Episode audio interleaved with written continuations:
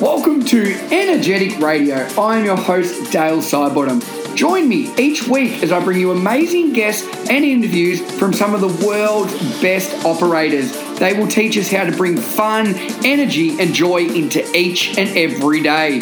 Let's get stuck in.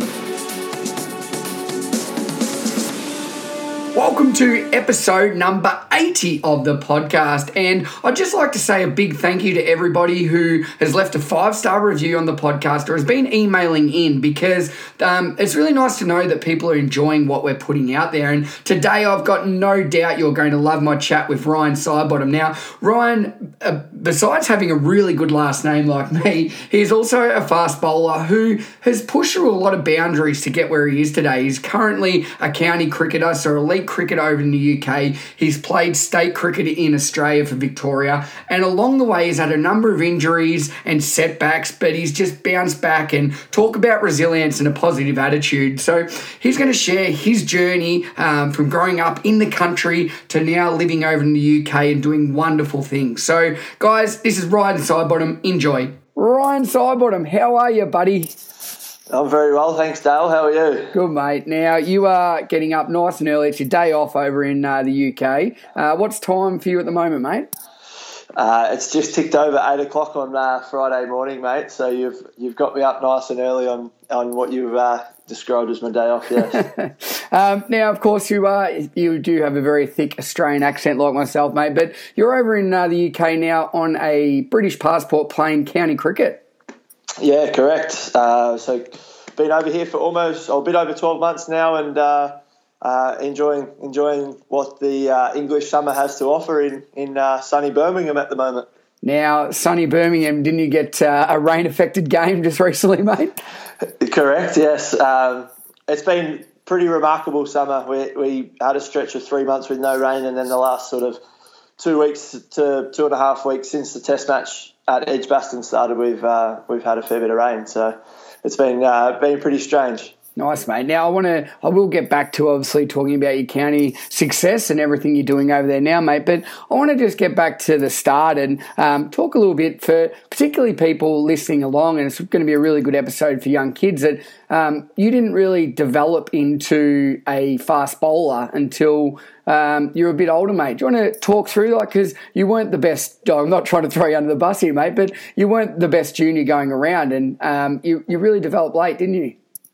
Yeah, yeah. Um, I guess you know everyone develops at, at different rates, and, and I was one of the unlucky ones, I guess, that, that took a little bit longer to develop. Um, you know, I never started really growing until I was um, 17, and then I sort of finished stop stopped growing while I was 21. So over those sort of 18, 19 years, I uh, I grew probably I don't know a foot, foot and a half maybe, and uh, you know, then my sport sort of developed from that really. Um, you know, my football started to get a little bit better, and then and my cricket started to get better, and then my cricket to get even better, and um, yeah, so it was one of those ones where I, I developed quite late, and um, sort of the sports that of followed on from from me growing, I guess. Yeah, and so you grew up in a family of uh, five boys, and all very sporty and everything like that. Did uh, did you find that hard growing up, mate? That uh, maybe your brother's a little bit better than you, and you, there was still a lot of pressure on you and things like that, and you, you hadn't fully grown out. Um, I wouldn't I wouldn't say pressure, but um, you know there was always always sport and stuff going on in the backyard, whether it be you know footy, cricket, tennis, golf, soccer whatever, um, whatever we could get our hands on. Really, we we did back onto the local uh, footy ground. So if we weren't in the backyard doing something, we were definitely over the over the footy yard, uh, footy oval, in the cricket nets or in the tennis courts or, or doing whatever. So I wouldn't say there was a, a hell of a lot of pressure in terms of uh, growing up with with four four brothers, but. Um, you know, it, it, got a little bit old towards the, towards the end when everyone's sort of a little bit taller than you and a little bit stronger, and and you, you you get sick of losing pretty quickly. I bet you do, mate. And I know very competitive family. So, so when did it click, mate? You said you started having your little growth spurt at about, uh, well, not a little growth spurt. You're very tall, but at about 17. So, when did it all start clicking? And your bowling went from, you know, mediocre to elite in that sense. Um, I guess it was over the space of probably when I was 19, 20, really, it sort of started to develop to a process where I could could compete and do well at, at local level at, in the cricket Shepparton comp at, in the A grade there, and um, I did quite well. And um, I think it, oh, I think it might have been 2009. I think that we that I was playing with Karramomus and we played in a losing grand final against a strong Central Park side. Um, and just having a couple of beers after the game, speaking to Rowan Larkin, who's who's played a lot of state cricket and, and a, a lot of district cricket in Melbourne. Um, he just asked the question if I'd ever thought about moving to Melbourne, and um, the thought really hadn't crossed my mind at that stage. And I uh, I just thought, bugger it, why not? Let's give it a crack. And uh, he, he made a call to the Carlton Cricket Club, and then the cricket, the well, Carlton made a made a call to me, and I went down and had a couple of training sessions and and enjoyed it, and um, I guess decided to move down on the back of that. Yeah, and I, I know from there, mate. I personal story. I remember getting back from London, um, and I was playing cricket against you, and um, I hadn't seen you in a couple of years, and just out of the blue, you were bowling absolute rockets, man. I think you knocked my off peg uh, off to the boundary, mate, and you gave me a nice little send off on the way. So, was there was there anything you changed? Um, like with your bowling or with your body, or was just really that growth spurt and growing into your body and, and figuring out that you had a lot of potential? Uh, oh, I don't think I changed anything. Um, I think it was just the the positive mindset that I wanted to do um, do what my older brothers have, have done, and uh, I was lucky enough to do that, um, and then obviously succeed them as well. So I, I wouldn't have say I wouldn't say I changed anything, but it was just more the fact that I'd actually yeah grown into my body and and um, you know I guess I was lucky that it all just sort of clicked and and uh, it went on from there. Yeah, nice. And, and you mentioned Rowan Larkin, who is obviously a legend in Victorian sport. Um, when you went down to Carlton, mate, after obviously getting recommendation from such a glowing reference in Rowan, what was it like, mate? Because you're a country boy, you're just moving straight down, you, you don't really know what's going to happen. How, how, did you cope with that? Um, yeah, well, to be honest, I, I did travel to and from Melbourne uh, for the first half of the, the first season that I did move down. So uh, I wasn't able to get to as many training sessions as I would like to, but you know the two that I went to during pre-season were, were fantastic. Um, all the guys were really great. They you know they all got around me and made me feel really really welcome. And and I guess having having Steele down there uh, living in Melbourne at, the, at that time, he was like you know if you ever need a place to stay, you're more than welcome to come and stay with me. So if I did need a place, then I, you know, I was lucky enough to have him down there that I could, you know, sort of lean on for support as well. But, um, you know, I can't thank the Carlton Cricket Club enough for what they did for me. You know, from moving to, from Shep to Melbourne and and facilitating me to get into the professional professional game. So they've been nothing but first class for me. Yeah, and really good club as well, mate. Now, so when you started out at Carlton, um, I remember that first season you uh, you were just fantastic, and then second season went really well as well, and and then all of a sudden you were playing twos Victoria, and then then you made your debut. Do you want to just talk about that sort of roller coaster and how quickly it happened? Yeah, so the first season I moved down to Carlton, I started in the third eleven and. Um, probably played five or six games in the third 11 and did well enough to, to be picked up into the seconds. Uh, then yeah, I got picked in the seconds and was playing good enough cricket. I got picked as a replacement player for Evan Gulbis, who was in the Victorian setup at the time. He was playing the one day final, so I was picked to play the first week of a two day game uh, against Fitzroy Doncaster. Uh, yeah, so got got that one game. Unfortunately, Evan came back, and I was I was the player that got pushed back down to the seconds. But um, you know, my first first game didn't probably go as well as I would have liked. Bowled 12 overs and none for 50. So I was a little bit expensive for, for what I, my high standards are now. But looking back, it was a fantastic experience to play against those those kinds of players. And um, if you take the figures away from it, it, it, looks like you know speaking to coaches and, and players and stuff like that that I held my own. So I was you know happy with that, but it sort of it lit the fire or stoked the fire a little bit more that I actually wanted to do a bit, you know, play a bit more and, and do that. So I finished the first season in the seconds and um, decided that I was, you know, shifting down. I was going to give it a red hot crack, and so I did a full preseason uh, in my second season, and um, I I was lucky enough that I got picked and started in the in the first team.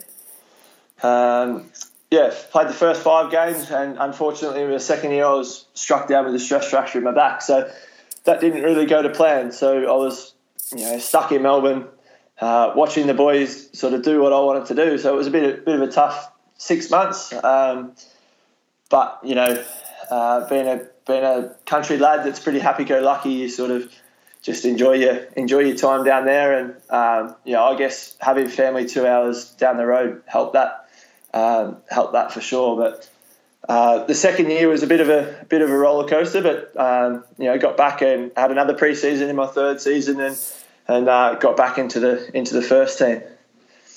Yeah, nice, mate. And from there, everything went uh, peachy. And I remember at the time you were you were still working, you were training, you were playing twos for Victoria and doing really well. Um, do you want to talk us through when you finally got that call to uh, play your first game against South Australia?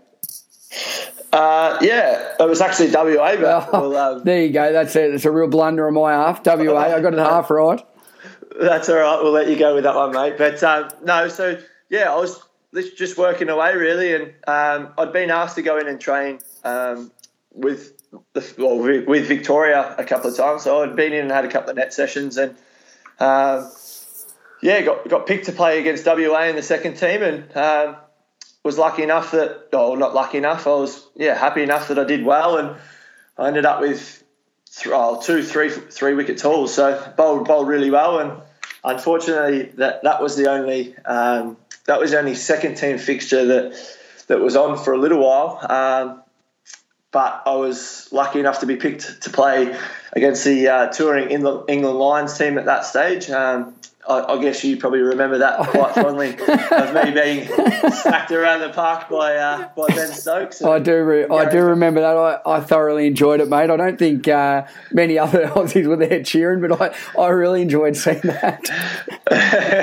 I'm sure you did, mate. But no, it was a really enjoyable game. Um, considering I did get uh, belted around the park everywhere in the second spell, I um, I did bowl quite well that game, and um, on the back of that game, I I was picked uh, in the first team squad uh, to travel to Hobart to play uh, Tasmania uh, the next or the two in two weeks time. So um, yeah, it was a bit of a bit of a whirlwind, mate. It sort of all happened um, rather quickly in terms of getting into the second team and then you know doing well and then being picked in the first team um, to travel. That was for sure. So yeah, got the call. Um, sort of had to ask work for a bit more time off, which they weren't real happy about, but they weren't going to stand in my way in terms of pursuing a first class cricket career. So they were they were really good in, in that sense, and um, they let me go. And um, yeah, I wish I could sort of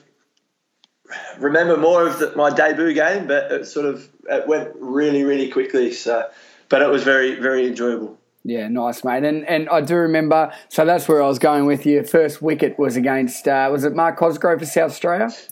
Yeah, correct. Um, uh, he was playing for Tassie at the time. Oh, um, gee, I'm going to just give up on that.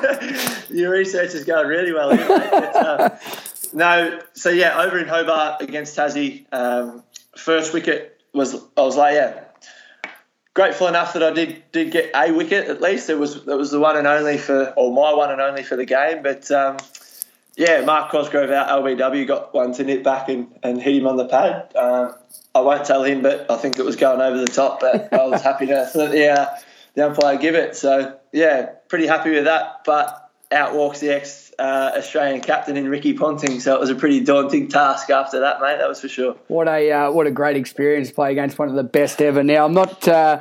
I'm not going to bring up any more stats because I've just got them all wrong. But uh, one one thing I want to talk about is resilience, mate. And you mentioned you know in your second season at Carlton you got stress fractures, and then I know a majority of the time while you were a Victorian bushranger that you had issues with your body. Now, how did you just keep uh, getting yourself right and not only your body right but mentally how how hard was that when you, you weren't able to actually do what you love doing uh, yeah well it wasn't easy um, but you know I guess I was lucky enough to have a really close you know support group in in my family, um, and you're involved in that too, uh, whether you knew it or not. But you, you know, great support in terms of people off the field uh, that were keeping me busy, so that I wasn't, you know, sat there watching cricket all the time. Are out doing some other things away from away from sport. But I guess having, you know, family that's only a two-hour drive down the road from Melbourne um, was probably probably a good thing as well that I could actually just escape away from Melbourne for a weekend and um, you know not be in the daily grind of being in the rehab group from you know Monday to Friday and then having you know to sit there and watch watch cricket on on a Saturday. So getting away from from Melbourne, getting away from sport, um, probably helped probably helped quite a bit, but. Um, you know, the guys at Victoria were fantastic. Um, worked closely with Tony Glynn, who's a sports psych. Uh, he's yeah at Victoria, and he was fantastic. And we just sort of tried to keep tried to keep the rehab as as fresh and as fun and and, and as new and as possible, really. Uh, because it did get a little bit monotonous at times. You'd walk in and you do a gym session, you do a running session. You walk in, you do a gym session, you do a running session. So it can get a little bit, you know, boring at times. So you know, trying to keep it as fresh and upbeat and um, and you know, just me guessing what what would be next would was you know a big help for me going forward. I guess. Yeah, nice. And I know that uh, you had three years Victoria, and um, you know when when your contract didn't get renewed, mate. I'm not going to talk about all negatives because there's a lot of positives to come. But I know that was pretty hard. You, you lost your contract. You had to go back and work, um, and then you, you really had to make some life decisions. Was was that a, a really testing time after I suppose not getting the results you wanted as a first class cricketer, and and maybe thinking you that was over, or did you never give up? That you, you always thought you were going to get there some way. Yeah, it was a tough time. Um, I'd sort of probably fallen out of love with the game of cricket, to be honest. Um, you know, having those three seasons interrupted by you know a side strain, uh, ankle injury, impingements, a couple of operations on my ankle, couple of, and a stress fracture that reopened up. So you know they weren't weren't great injuries to have as a fast forced me to fall out of love with the game of cricket to an extent, and probably losing the contract took the pressure off a little bit more, and I could actually just go back.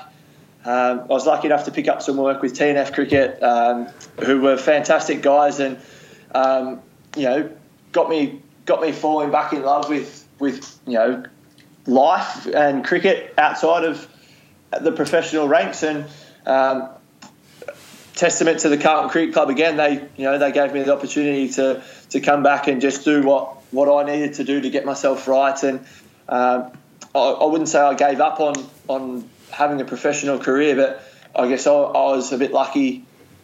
I was probably luckier than most that I had a, a British passport to fall back on and that I could actually travel. Um, and it wasn't the be all and end all to be picked up in, in Australia, I guess. So I wouldn't say I gave up, but I could say I probably fell out, fell out of love with the game of cricket for a little while there. Yeah, and it probably it made it. It is hard. That's you know when you're doing that day in day out and it doesn't work out. So I know after TNF you made the big call to um, renew your British passport. I know Linda, your mother, was born over there, so you've got that passport now, and you made the decision to go over and give it a crack overseas. Now, how hard was that, mate? Leaving everything behind and going over to the unknown. Yeah, it wasn't. It wasn't an easy decision, that's for sure. It took some, you know, um, took some really honest conversations with um, family, uh, close friends like yourself that you know played a big part in the decision of you know me coming over here. But I guess the best bit of advice I got given was that home was always going to be there and it was never going anywhere. So that I got I got given that advice when I first moved to Melbourne, and I guess I was, you know, they just sort of reinforced that a little bit that it's no different to moving to Melbourne. You're only, you know, you are obviously a 24 hour flight away, but home's still there, and you know you can always book a flight the next day and and get home if you're not enjoying it. So I guess that was a big big factor in me making the decision was that bugger. I'd, I'd actually wanted to go for a few years beforehand that I um, then when I did.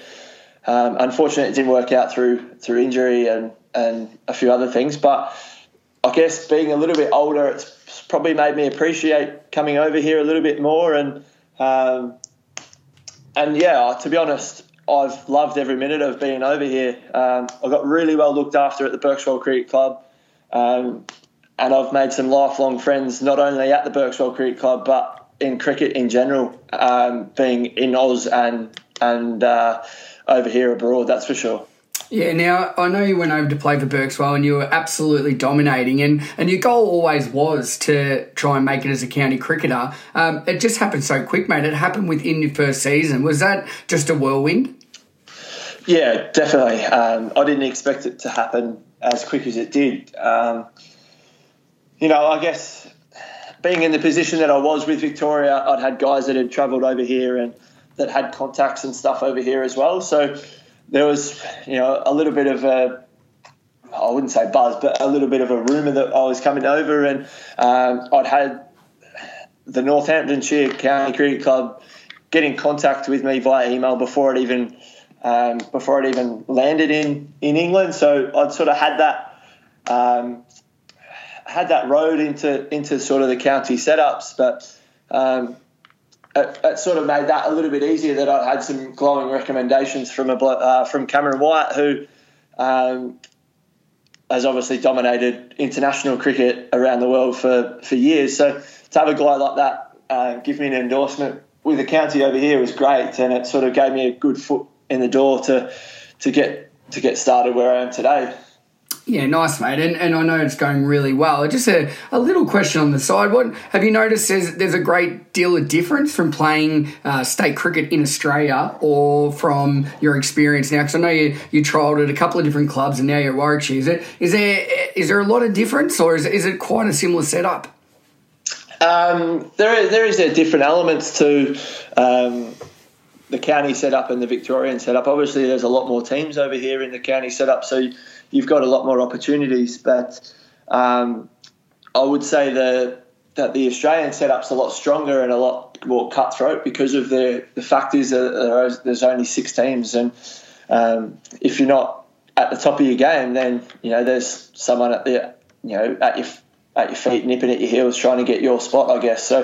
The fact that there is 18, excuse me, 18 teams over here, um, mate, I guess made it a little bit easier. That the fact is that there's a hell of a lot more spots to to be picked up from. But yeah, I did I did trial for um, Northampton, uh, Northamptonshire. I trialled for Nottinghamshire, and then I was um, lucky enough to trial for Warwickshire, who I'm currently playing with and on contract with at the moment. So yeah, nice, mate. Now, um, yeah, do you want to talk us through that first game at Lords um, and explain what it was like? So, um, for people listening, if you're our American or Canadian listeners and you don't really know much about cricket, I'd probably go on YouTube and just Google it. But uh, Lords is the home of cricket. It's, it's just the most amazing place. And um, did you ever think that you would have the chance to play on there, let alone debut in like just amazing circumstances there?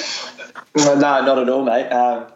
Um, I was actually trying to buy some uh, tickets to to the Test match to watch the South African uh, v England Test match at Lords about eight weeks before the game started. So um, if someone had said that uh, I'd be debuting after I couldn't after I couldn't get any tickets to go and watch the game, um, I would have told him to, to bugger off and, and laughed at him. But mate, it was that's it's an unbelievable place. Uh, it just oozes history. Um, it's a very eerie place when there's no one there because it's just it is, it is the home of cricket. Um, you know, people joke about having the home of cricket, whether it be at Tallygaroopna Recreation Reserve or or the MCG, but um, look, it, it is just a special special place. Um, to get down from the dressing room onto the ground, you actually have to do have to walk through the long room and You've, whether it be the day before and there's nobody in there, it's an eerie feeling, or you're walking through on day one and there's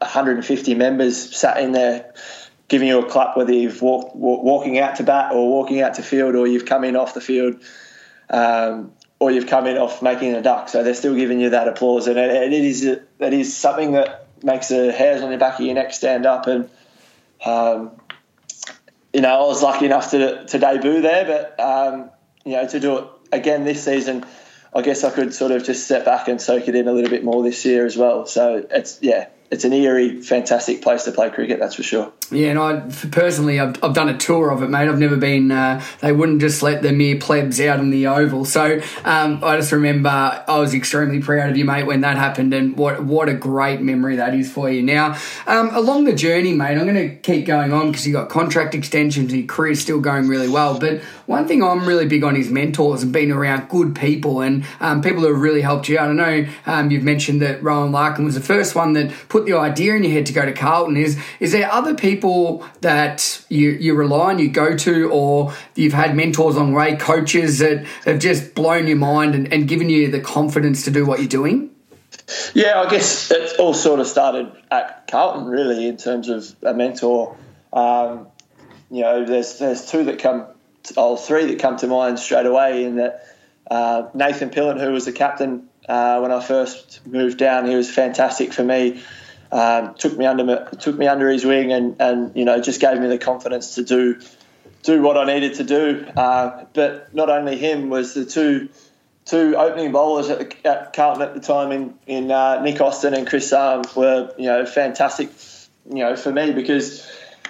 Um, there was a stage there where I was where I was still playing a little bit of country footy and, and cricket at, at the time, and um, Nick sort of just pulled me pulled me aside and um, I did tell him a couple of white lies at the time that I wasn't playing footy, but um, when he invited me around for dinner, I wasn't, you know, I didn't really think too much of it. And he sat there with the stats up on the laptop, and he's like, um, "What the f are you doing, mate? You don't, I don't think, I don't think you understand what opportunity you've got ahead of you." So.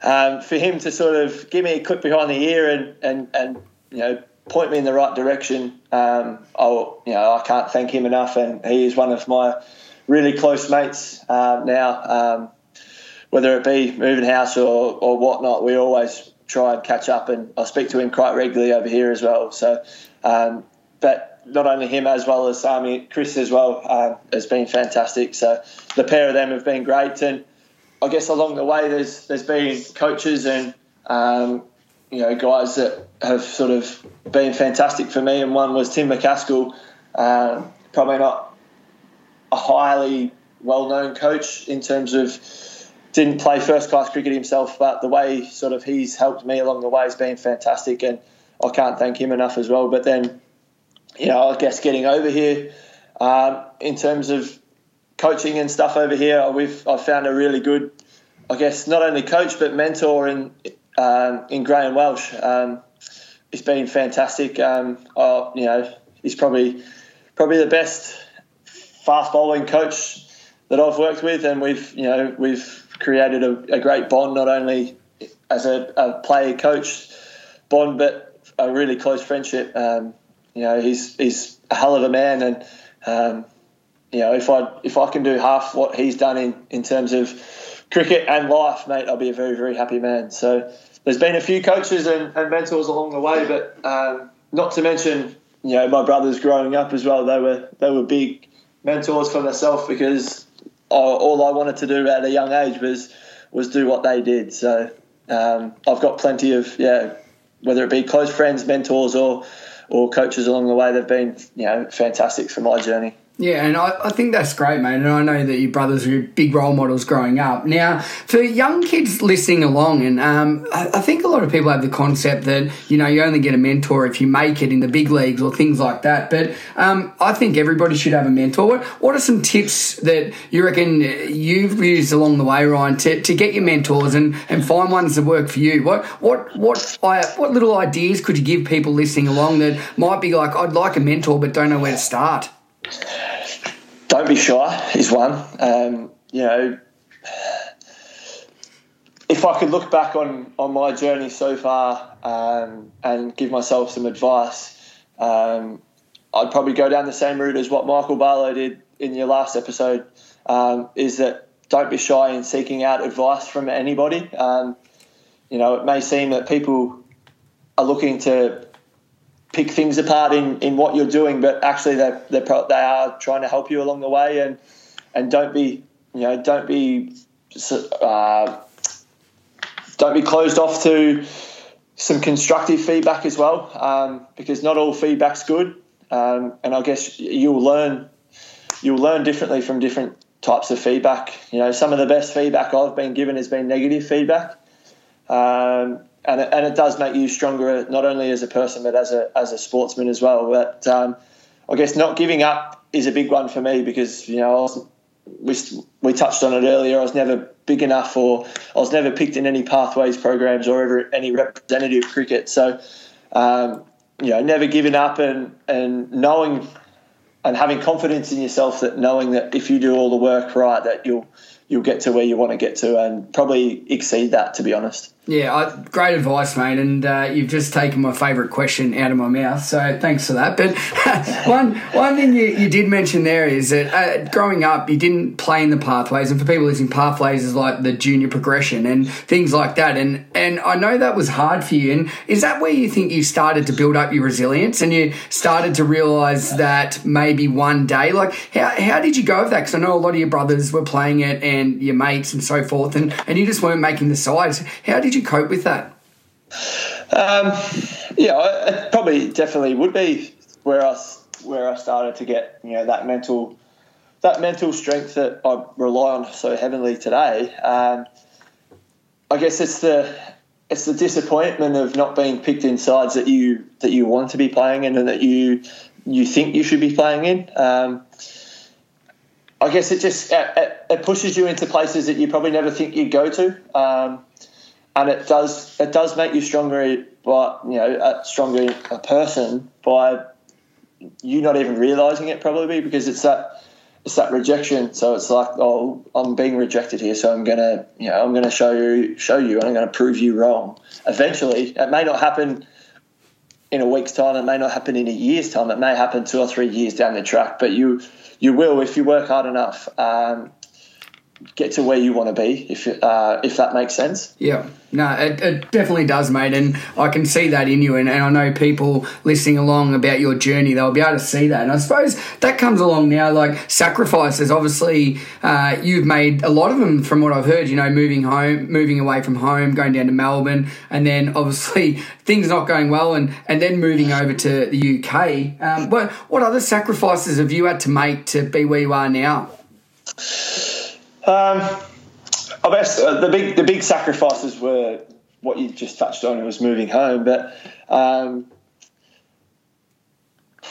to be honest, I've been pretty pretty fortunate. I don't think I've had to sacrifice a hell of a lot more, to be honest, because I've only been sort of two hours down the road where I can jump in the car and, and visit for whether it be for a night or a weekend or a week. Um, so I've always had that um, that support of the family, so I haven't really had to sacrifice that too much in terms of um, being in Melbourne. But I guess moving moving abroad to, to England, I've sacrificed that connection a little bit more, and um, you know, being being very family orientated, um, you know, has put a little bit of a strain on things at times over here. Things haven't been probably plain sailing as much as I would like to, but um, you know, having that network and support base over here has been you know been great. Um, I've you know been lucky enough to pick up a what we call it an English mum and dad, so I can you know pick up the phone and uh, see if they're home, and if they're home, I'll go around and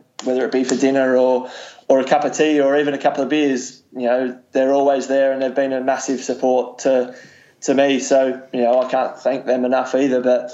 Um, terms of sacrifice, mate, I've been been pretty lucky that I haven't had to sacrifice too much, really. Yeah, I, and I think that just shows about your personality, mate, that you don't actually see it as that because you're living your dream and, and you're really positive about everything. And I suppose one of the big things I've noticed about your career, you've had quite a lot of injuries, and touch wood that um, we don't have any more, mate. But um, has your training changed over the years now that you understand your body better or you're getting a little bit older? And particularly the workload as a fast bowler, like it, it is extremely hard on your body. Is, has, have you changed different things? You're doing yoga, Pilates, you're meditating, you're doing anything different than you were when you started? Um, I guess, you know, obviously first starting being a pretty um, immature body wise sense in that I hadn't sort of developed fully when I started with Victoria and then getting in the gym, I guess at that, and then getting into that workload um, probably, probably did contribute to a lot of the injuries that I'd had, but I guess being smarter in terms of Um, you know, the history with my feet, I've had some stress fractures and I've had a couple of operations on my left ankle as well.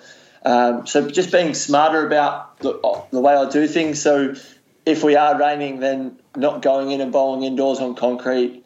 Um, you know, making sure that I'm ticking off my gym program at least once, if not twice a week in between games. Um, and then just being smarter in terms of recovery um, between between games and between days. To be fair, because you know it is a long a long a long time to play cricket over four days, and it does get pretty strenuous on your body. So just being diligent um, in your recovery, whether it be an ice bath. Um, having a protein shake or or getting in the gym and, and spending you know 20 minutes half an hour on the foam roller and just fo- and, and rolling out and stretching out all different parts of your body. So I guess have, being smarter along the way, you just learn things along the way, and you learn the way your body feels after a day's play, and and um, trying to trying to make yourself feel the best after a day's play. Uh, obviously, trying to get the best out of yourself for the next day would be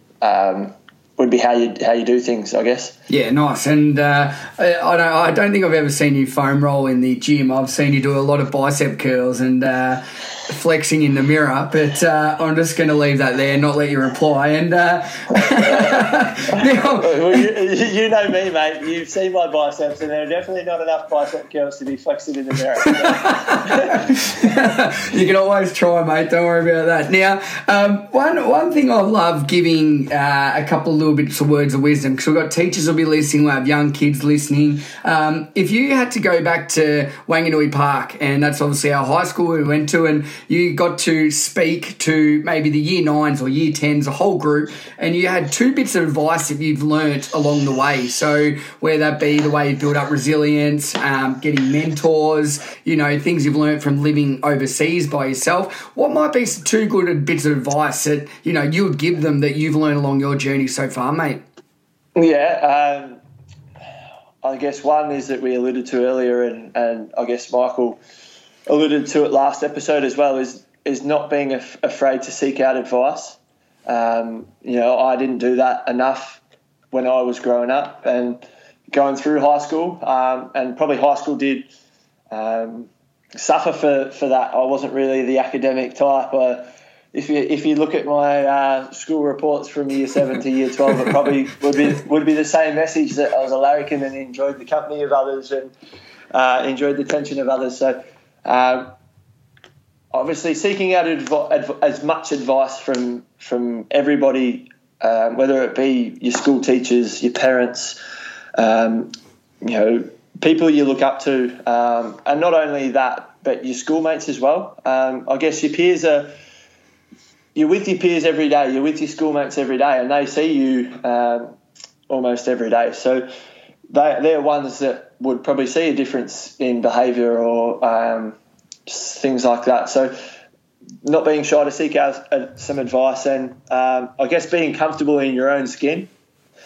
Um, you know, being happy to spend time by yourself because, you know, we are very social people, um, but some of the best times I've had have been just chilling out by myself that you can just relax and refresh and recharge your batteries and um, not try and overdo things um, because it is hard enough to fit everything in it as it is. So you don't want to be don't want to be you know overdoing things in terms of trying to fit in too much socially or um, too too much physically. So just yeah, being comfortable in your own skin. That the fact is that you're not afraid to to to spend a bit of time by yourself. Yeah, good good advice, mate. And I think uh, that, that's something people don't, you know, do enough of these days. I think with social media and technology and so many things accessible, that you know, being alone and being by yourself, it's a really good skill to have. So I love that. Don't be shy. Seek out mentors. Um, take most of your advantages. I really like that. Now, just a couple more questions to go. Goal before I let you go, mate. Future goals. What uh, what's what's looking like in the next couple of years? What what do you want to achieve, mate? Um, I guess just staying in the game uh, of cricket for as long as possible. Um, you know, I've just turned 29 and I know I'm, I'm no spring chicken anymore. So uh, trying to take um, take as much time as I can to, to stay in the game of cricket. And, um, you know, there are positive t- times ahead in terms of I've got a contract for next summer over here uh, for 2019. And, and at the moment, where I'm having a discussion with Ashley Giles, who's the director of sport for Warwickshire at the moment, to potentially extend that further again. So nothing set in stone with that, but um, you know, obviously getting it, getting as much out of myself in terms of uh, cricket wise would be would be goal one. But then you know, whilst I'm in the in the game of cricket, I've I've got enough time that I can actually step away from it and do some things, whether it be on the coaching side of things or whether it be um, you know a mentor side of things or, or what it what it may be. Uh, I'm not 100% sure yet, mate. I still don't know um, what I want to do post cricket. Um, but yeah, I guess spending as much time uh, pursuing the cricket has been me up to date. So just trying to yeah trying to prolong my cricket career or yeah, prolong my cricket career as, as much as possible is in the immediate future for me. I I think, mate. Yeah, nice, mate, and, and you're doing a good job of. Now, I just got a couple of little quick fire questions that you can just say yes or no to. Um, hole in one in golf by yourself. Yes. Nickname Dingo. That's your nickname. Think uh, you're a batting all rounder. I'm very much a bowling all rounder, but my batting is improving. Yes, Dale. Are you going to uh, uh move above 11 shortly? Um, I'm planning on it. Goal, uh, thanks for your time today, mate. And uh, I know that I was really keen to get you on here just because I'm so proud of your story, mate, and everything you've done. And um, you're a real credit to yourself and your family, buddy. So I hope, uh, you know, the next few years go well. You get a contract extension and you keep dominating, mate, because uh, you're a bloody legend, buddy. Cheers, mate. Uh, appreciate it. Appreciate all your support. And, um, you know, you've probably done – but done more than what you know for me. So a big thank you to, to you and, and everyone. And uh, I want to wish all the followers, know, best of luck. So cheers. Thanks, mate. Good on you, Ryan. Thanks, mate.